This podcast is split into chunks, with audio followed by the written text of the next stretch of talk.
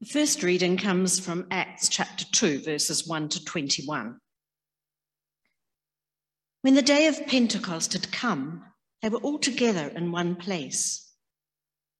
And suddenly, from heaven, there came a sound like the rush of a violent wind, and it filled the entire house where they were sitting. I don't often read to music, but that's fine. no, no, no, no singing.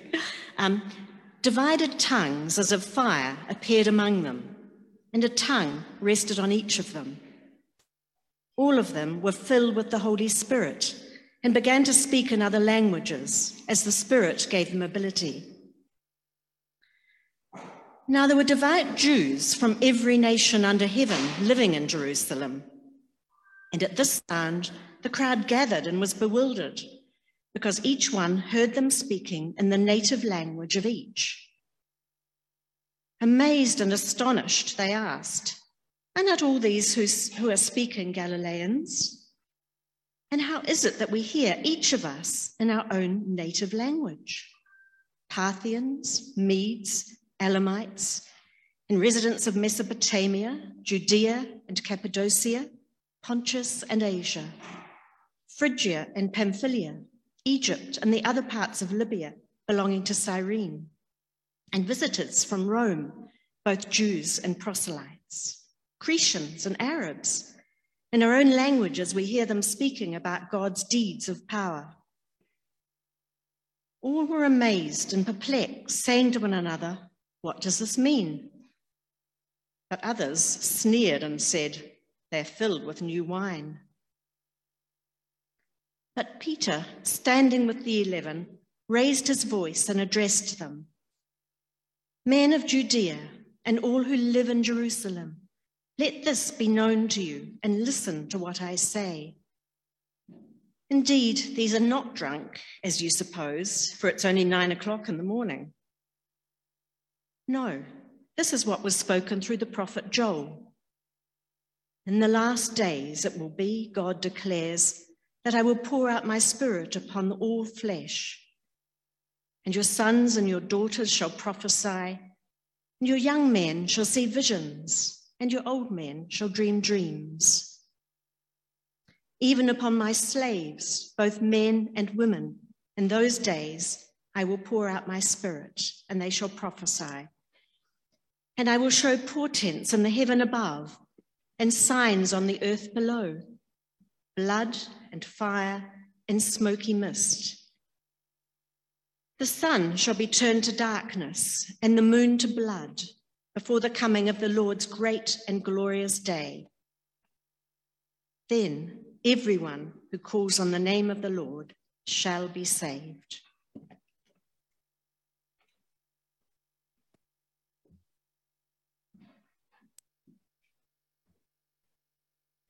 Thank you, Margaret. Did you know that that um, story of Pentecost is enshrined in one of our stained glass windows? Uh, I think it is uh, that one there, the, the, the one to the left um, on that side. Uh, then Peter, standing with the 11, lifted up his voice. Uh, if you've never really looked at our stained glass windows, they're, they're four biblical New Testament preachers of John the Baptist, Jesus, Peter, and Paul. And in the middle, you have me. Um, but uh, there's no pressure there. But that, I just, I think that's lovely that we've got the Pentecost sermon enshrined in one of our stained glass windows. First of these readings is from Luke chapter 4, verses 16 to 21. Then I move on to Philippians. When he came to Nazareth, where he had been brought up, he went to the synagogue on the Sabbath day, as was his custom, and stood up to read. And the scroll of the prophet Isaiah was given to him. He unrolled the scroll and found the place where it was written the Spirit of the Lord is upon me, because he has anointed me to bring good news to the poor. He has sent me to proclaim release to the captives and recovery of sight to the blind, to let the oppressed go free, to proclaim the year of the Lord's favor. And he rolled up the scroll, gave it back to the attendant, and sat down. The eyes of all in the synagogue were fixed on him. Then he began to say to them, Today, this scripture has been fulfilled in your hearing. And then from Philippians chapter 4, verses 4 to 7 Rejoice in the Lord always. Again, I say, rejoice. Let your gentleness be known to everyone. The Lord is near. Do not worry about anything, but in everything by prayer and supplication with thanksgiving. Let your requests be made known to God. And the peace of God, which surpasses all understanding, will guard your hearts and your minds in Christ Jesus.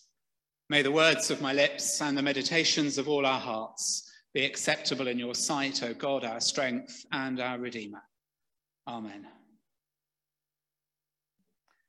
Well, this morning, I want to start by introducing you to my great grandfather. Those of you who are friends with me on Facebook will have already seen this photo, but I'm not going to impose it on you for very long. Uh, this is Messenger Sergeant Major William Gwyn Woodman. So if we could have the first of the slides, please. Thank you. Um, just over 70 years ago, um, in February 1952, he was part of the Guard of Honour, who stood vigil over the late King George VI in Westminster Hall. This is a, a postcard on the left um, but he is one of the guards sort of standing there. Um, and on the right, you've got a little letter um, from signed by Elizabeth R, thanking him for his service at her late father's um, memorial. And then 69 years ago, we can have the next slide now, please, he was present at the coronation of Queen Elizabeth II.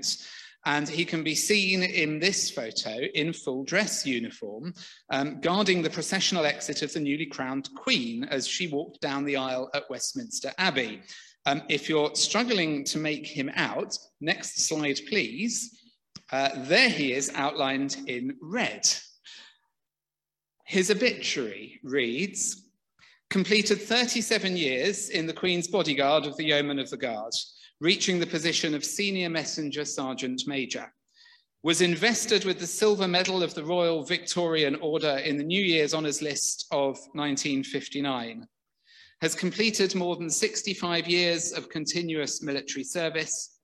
Was a member of the Guard of Honour of the Queen Victoria Jubilee. Was at the relief of Mafeking has attended every royal wedding, funeral, and coronation, as well as other state occasions since 1921 until the end of 1959.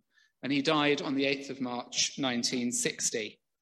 Military interment at Elmers End Cemetery with pallbearers, piper, and drummers from the Scots Guard Regiment.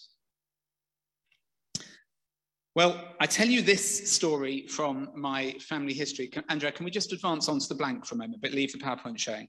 I tell you this story from my family history because I do think it matters that we know our history. The stories that shape us, both individually, as in the case of me growing up, knowing that story, but the stories that shape us also corporately in our life together, the stories that have shaped you, the stories that shape us. These stories are important, and we understand ourselves better if we understand the past from which we have come. And in many ways, the celebration of the Jubilee this weekend has involved a lot of looking back, of learning things about our corporate history. Some of it very joyful, some of it perhaps something that we might want to own as problematic. I'm sure there are some of us here today who can remember the coronation of Elizabeth. I'm not going to ask for a show of hands, but I'm, I'm going to be pretty confident that there are, there are at least some of us here. Um, well, a question for you. Do you know what the oldest item in the crown jewels is? Does anybody know what the oldest item in the crown jewels is? Anybody want to take a guess?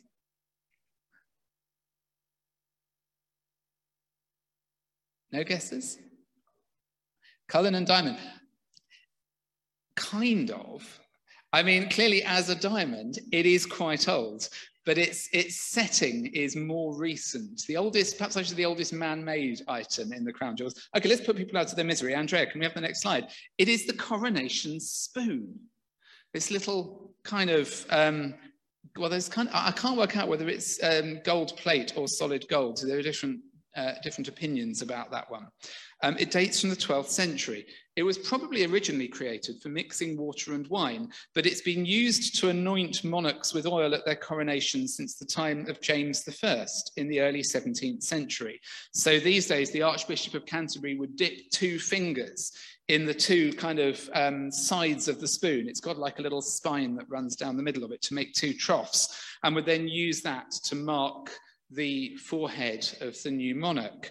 Uh, so that was happening um, this weekend, 69 years ago was the last time uh, that was used for the coronation.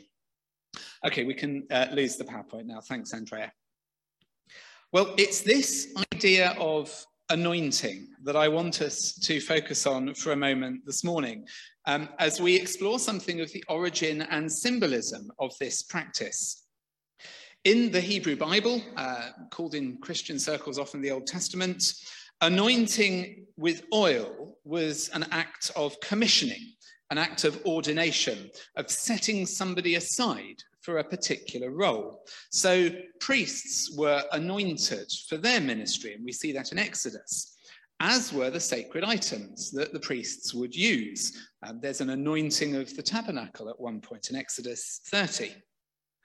Prophets similarly were anointed and also significantly kings, as we find in the story of the prophet Samuel, choosing the young David from amongst Jesse's sons. I'm just going to read a couple of verses from 1 Samuel 16 for you. Now, David was ruddy and had beautiful eyes and was handsome. The Lord said, Rise and anoint him, for he is the one. Then Samuel took the horn of oil and anointed him in the presence of his brothers. And the Spirit of the Lord came mightily upon David from that day forward. Well, it's good to know, isn't it, that uh, having beautiful eyes and being handsome is one of the key criteria for kingship. Well, here in this passage, we find something significant occurring, which is that the anointing is not only the moment of commissioning for kingship, it is also the moment that the Spirit of God comes upon David. Samuel took the horn of oil and anointed him in the presence of his brothers, and the Spirit of the Lord came mightily upon David from that day forwards. The act of anointing, of sanctification, of setting aside of a person for a particular role allowed God's Spirit to take shape in that person's life in a new way. Within the Jewish tradition, the king and the high priest were sometimes spoken of as being uh, the anointed ones. And the Hebrew for anointed one, does anybody know what that is? Messiah, yeah. It's the where we get our word Messiah from. Messiah means anointed one. Well, as Israel's fortunes faded with successive invasions from the Assyrians to the Babylonians to the Greeks to the Romans, the power and prestige of their kings and priests diminished. And there arose within Israel a hope that one day a new Messiah, a new anointed one, would come and restore the nation's fortunes. If you want to get your head around this, it, it's a myth not dissimilar to the Arthurian myth of England, where nationalistic hopes and religious ideology combine to create a kind of cultural memory of a long lost golden courtly age. And of course, within the Arthurian myth, there is this corresponding hope that in our nation's hour of greatest need, the great king of old will return and re-establish his kingdom. Well, for the ancient Jews, their hopes of a restoration for their nation were similarly pinned on a Messiah who would combine both kingship and priesthood. They were longing for a son of David who would embody all their religious and political aspirations, overthrowing the oppressors, restoring the borders of their kingdom, and renewing the religious life of their nation. This is the context then that frames the stories of Jesus. And we can see how all these come together in the moment of Jesus commissioning that we had read to us a few moments ago from Luke's Gospel. At his baptism in the River Jordan, the Gospel writers record the Spirit of God descending on Jesus in the form of a dove. And at the beginning of his public ministry in the synagogue at Nazareth, Jesus evoked the prophecy of Isaiah to interpret this descent of the Spirit on him as his own moment of anointing. Jesus said that he was anointed by the Spirit of God, not by oil from the priest's horn of oil, but anointed by the Spirit. And he quoted from the prophet Isaiah. Some 500 years earlier, the prophet Isaiah had proclaimed a message of hope to those returning from the Babylonian exile. The prophet had spoken of himself as a prophet of good news, saying, and a quote here from Isaiah 61 the Spirit of God is upon me because the Lord has anointed me. He has sent me to bring good news to the oppressed, to bind up the brokenhearted, to proclaim liberty to the captives and release to the prisoners, to proclaim the year of the Lord's favor.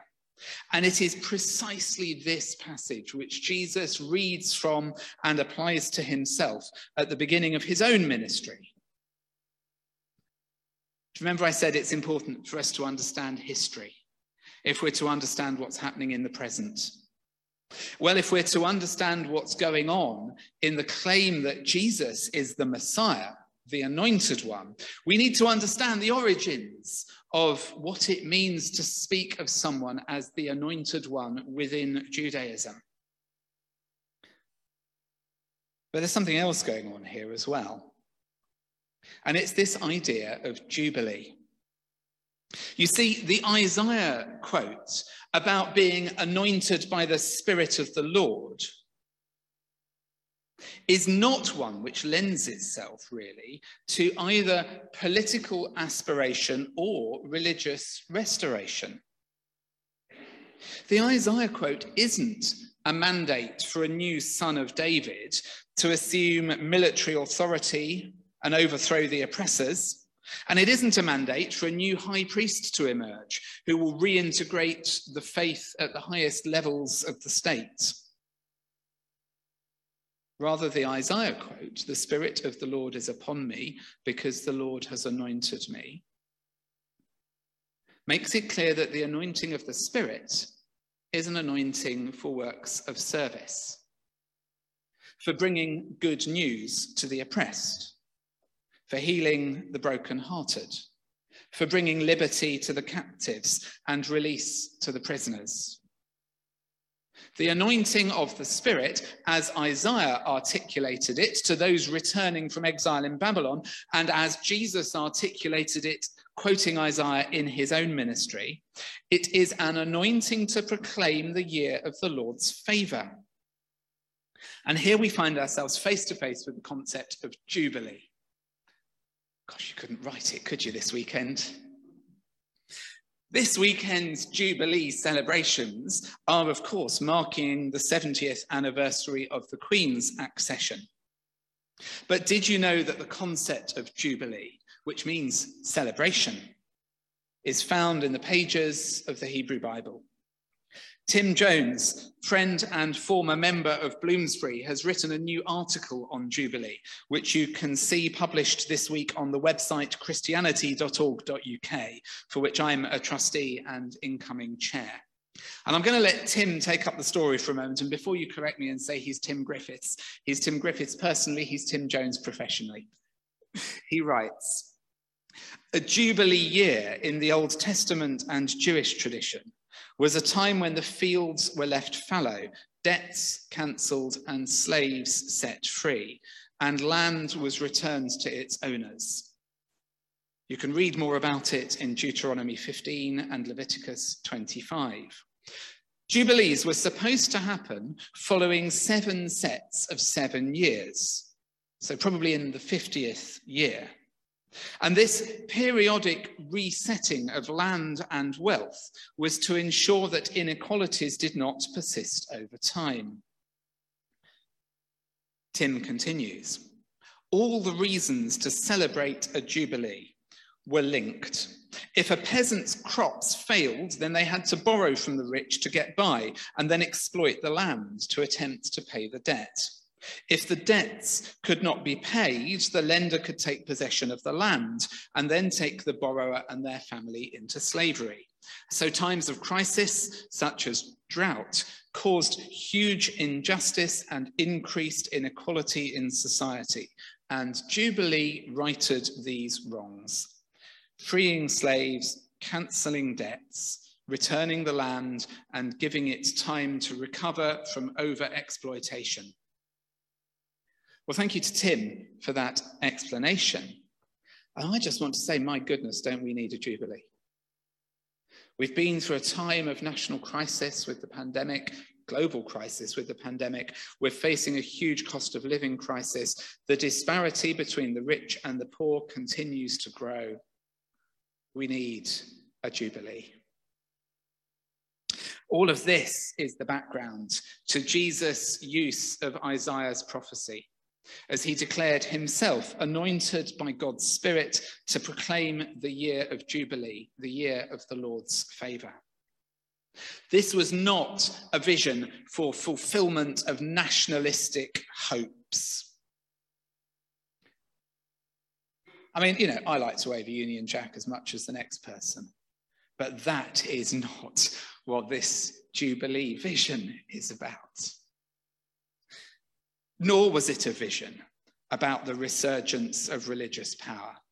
I mean, don't get me wrong, I like our cathedrals as much as the next person, but that's not what it's about either.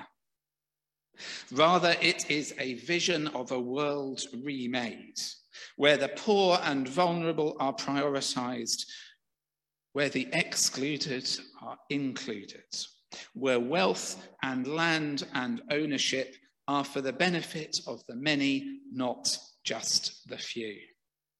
And where natural resources are respected rather than exploited, the land gets its rest at a time of jubilee. It is significant that Jesus, in his own ministry, never speaks of himself using either the phrase son of David or son of God. He does not see himself as the fulfillment of the military political aspirations of David or the priestly aspirations of uh, the Aaronic priesthood. Rather, it was always others. If you go through the Gospels, it's always others who are trying to use these titles of Jesus. And Jesus consistently resisted them with their militaristic and messianic overtones. You know how Jesus spoke about himself? Son of man, son of humans. That is how Jesus articulated his self understanding of his mission. He is one of the people a man quite literally of the people, not an elite leader, not a military man or a revolutionary activist or a high ranking priestly official rising to the top of the tree. Jesus was not, it seems, the Messiah anointed to fulfill the dreams of the Jewish nationalists to rebuild the kingdom of Israel in their time. Rather, he was the Messiah anointed to proclaim the year of Jubilee to establish the kingdom of God on earth as it is in heaven, to quote the prayer that he taught his disciples. And those who would follow Jesus would, I think, do well to reflect on his reframing of what it means to be anointed as the Messiah. Too easily, we are seduced by memories of better days long gone, for which we yearn to return. We hear it in phrases like, this used to be a Christian country, you know. And on this weekend, particularly, I think we hear it in the way some Christians are making so much of the faith of our monarch. Now, please don't get me wrong here. I am a huge admirer of Elizabeth Windsor. And everything I have read indicates that she has a sincere and devout faith. She is our sister in Christ and has lived a long and faithful life, and for that I give thanks to God. But I rejoice in her faith, as I rejoice in the faith of anyone who has offered a life of long service to God. Do you remember in the Chronicles of Narnia by the great writer C.S. Lewis? Men and women are described as sons of Adam and daughters of Eve. Titles which deliberately evoke Jesus' description of himself as the Son of Man. And I believe that in Christ, we are called to resist narratives of exceptionalism for people or countries. We are called to resist dreams of nationalism and militarism. We are called to resist all messianic hopes of restoration. Rather, we are called to attend to the poor and the vulnerable, to make real the vision of Jubilee, and for this we too are anointed. Early in Luke's gospel, John the Baptist is doing his baptizing thing, and Luke tells us in chapter 3 as the people were filled with expectation and all were questioning in their hearts concerning John whether he might be the Messiah. He's in that window up there. John answered all of them by saying, I baptize you with water, but one who is more powerful than I is coming. I'm not worthy to untie the thong of his sandals. He will baptize you with the Holy Spirit and fire. And so we find ourselves at Pentecost, at the birthday of the church. The story of Pentecost from the early chapters of Acts shows us that the anointing of baptism is the gift of the Spirit, and that this is for us as it was for Jesus. I am not a cessationist with regards to the work of the Spirit in the people of Christ. We are anointed with the same Spirit as was Jesus, and for the same reason, and we are similarly gifted with the gifts of the Spirit but the purpose is Jubilee. At Pentecost, the nature of the kingdom of God was revealed as the barriers which divided people from one another, barriers of privilege, language, and identity, were broken down by the anointing of the Holy Spirit. But this is more than an idealistic vision of human unity to be fulfilled in the hereafter. The early chapters of Acts are full of stories of people working in concrete terms to bring into being in their lives and their community the radical equalizing brought about by the gift of the Spirit. Their attempt to reframe their financial dealings is reminiscent of the radical financial model of the concept of Jubilee, with wealth being redistributed to ensure that none are left in need. And the question for us, I think, then, is what does Jubilee look like in our time, in our community, and in our country? And what are we called to do to be part of bringing that into being? The government decision to impose a windfall tax on the profits of utility companies is surely a step in the right direction. But I find myself wondering what a real Jubilee would look like in our time, where the economic structures of our society were weighted to benefit the poor, to ensure that no one goes hungry, to create a country where food banks are unnecessary and where the refugees are made welcome. It is simply inhuman and ungodly to have a society where so many people are forced into spirals of debt to survive, and where people are choosing between heat and food. Just last week, the boss of the energy company E.ON predicted that 40% of its customers will be in fuel poverty by this autumn. Fuel poverty is usually defined as spending more than 10% of your household income on heating your home. To quote Tim Jones again, Jubilee is about righting the injustices created by an unjust system. God's demand for social justice throughout the Bible means it should not stop there, but the system itself should be changed so injustice is not created in the first place.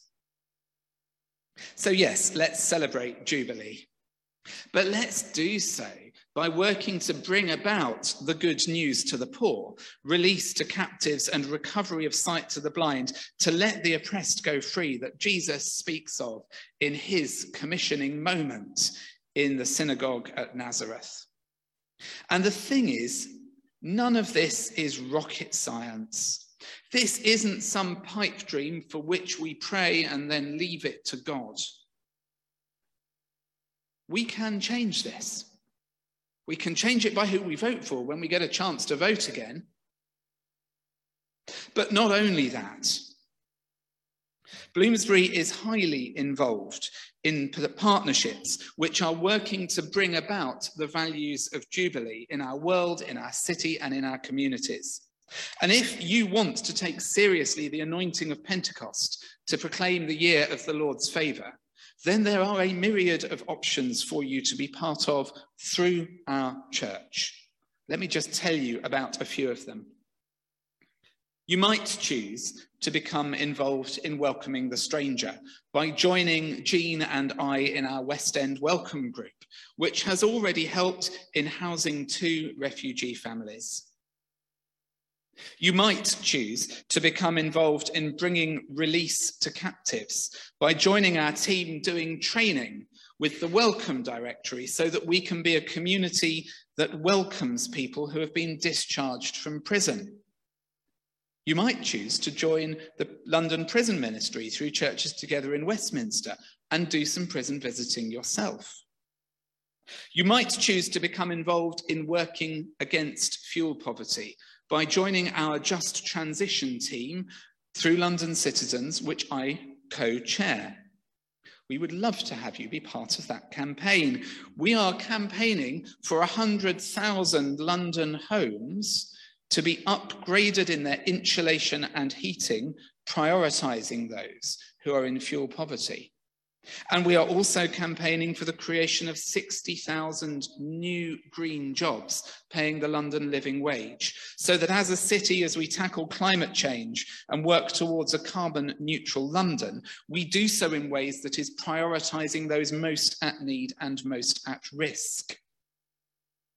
You might choose to become involved in our campaigning for the real living wage which this year is focusing on those who work in the health and social care sector, so that people who care for others are not forced to live in poverty. Some of you were with us down at Parliament Square for a big campaign about that a few weeks ago. That is an ongoing campaign. I can tell you more about it. You might choose to become involved in our anti racism group here at Bloomsbury, addressing the evil legacy of the transatlantic slave trade and challenging the barriers of race and ethnicity that continue to divide our society.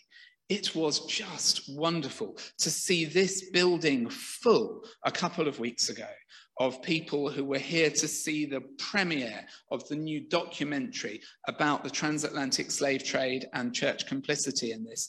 And wonderful news, friends, in October this year, we're going to be hosting the inaugural meeting of a new ecumenical centre for justice and reconciliation.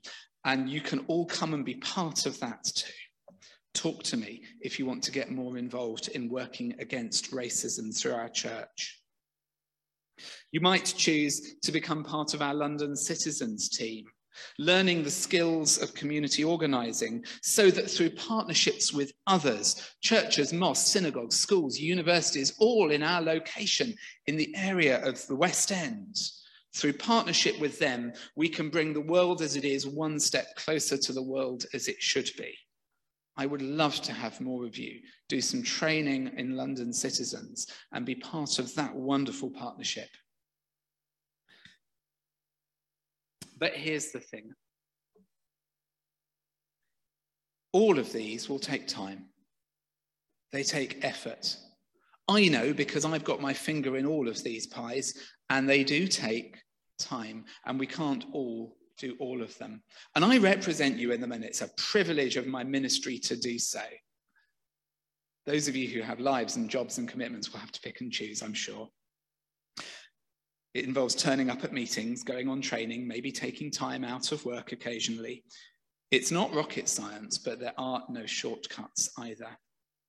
And I am passionate about the possibilities before us as a church over the next few years. I am passionate about how much we are already doing. And if you're interested in becoming involved in any of these areas, drop me a line, book a conversation with me. I'll come and see you. You can come and see me. We will have coffee together. I would be delighted to explore with you how God is leading you to be part of our calling to bring good news to a hurting world. And so, this Jubilee Pentecost, I want us to celebrate. Let us celebrate the community we are called to be. We are a spirit anointed people, called to proclaim the year of the Lord's favour, called to live into being the year of Jubilee. Well, amidst the general mood of rejoicing everywhere, uh, today, including for the life and the faithful witness of the Queen, is also the birthday of the church in Pentecost. Uh, but we should also recall the earlier definitions of Jubilee that we've learnt about this morning, including anointing for service and of bringing good news to the marginalized and the oppressed. And so we pray. Lord, we share a tarnished world a world overwhelmed and disfigured by bloodshed, hate, and violence. We remember again the conflict in the Ukraine, which has drawn many nations into the perimeters of war. We think of the Yemen and of other atrocities which have been highlighted recently, including the Texas shootings. But there are countless other incidents of global violence and skirmishes that go unreported and unrecorded on a daily basis. In the words of the prophet Hosea, we read, I shall break the bow, the sword, and banish all warfare. I will let the people sleep secure. God of peace, we yearn for that promised security, praying that thou wilt listen to these, the deepest cries of our hearts, and bring to an aching, deeply hurting world your sovereign word of peace. Let us remember too those suffering bereavement, for the many families struggling with the consequences of unemployment, and for those burdened by debt and poverty for the sick in mind or body, the hospitalized, and those receiving palliative care. We think of the lonely, the isolated, the destitute, many of these on our doorsteps, and for those who feel bruised emotionally. Loving God, for as Christ who walked the way of suffering and of love, hold those who cling to the very edges of life in your tender love and care. And finally, let us rejoice now on this Pentecost Sunday, which marks the completion of the whole narrative of salvation, the birthday of the church, and the celebration of the Holy Spirit's coming among us. Living Lord, breathe your grace into our lives and strengthen our hearts by your anointing. Help us to cherish, especially, those seven fruits of the Spirit, which we can glean from the book of Galatians, chapter 5 love, joy, peace, patience, kindness, generosity, and faithfulness. God of immeasurable love, be pleased to hear these our prayers. Amen. So may the God of love give us a new hope. May the Son of hope give us a new faith. And may the Spirit of faith give us a new love. So go in love, faith, and hope. And may the blessing of God rest with us all. Amen.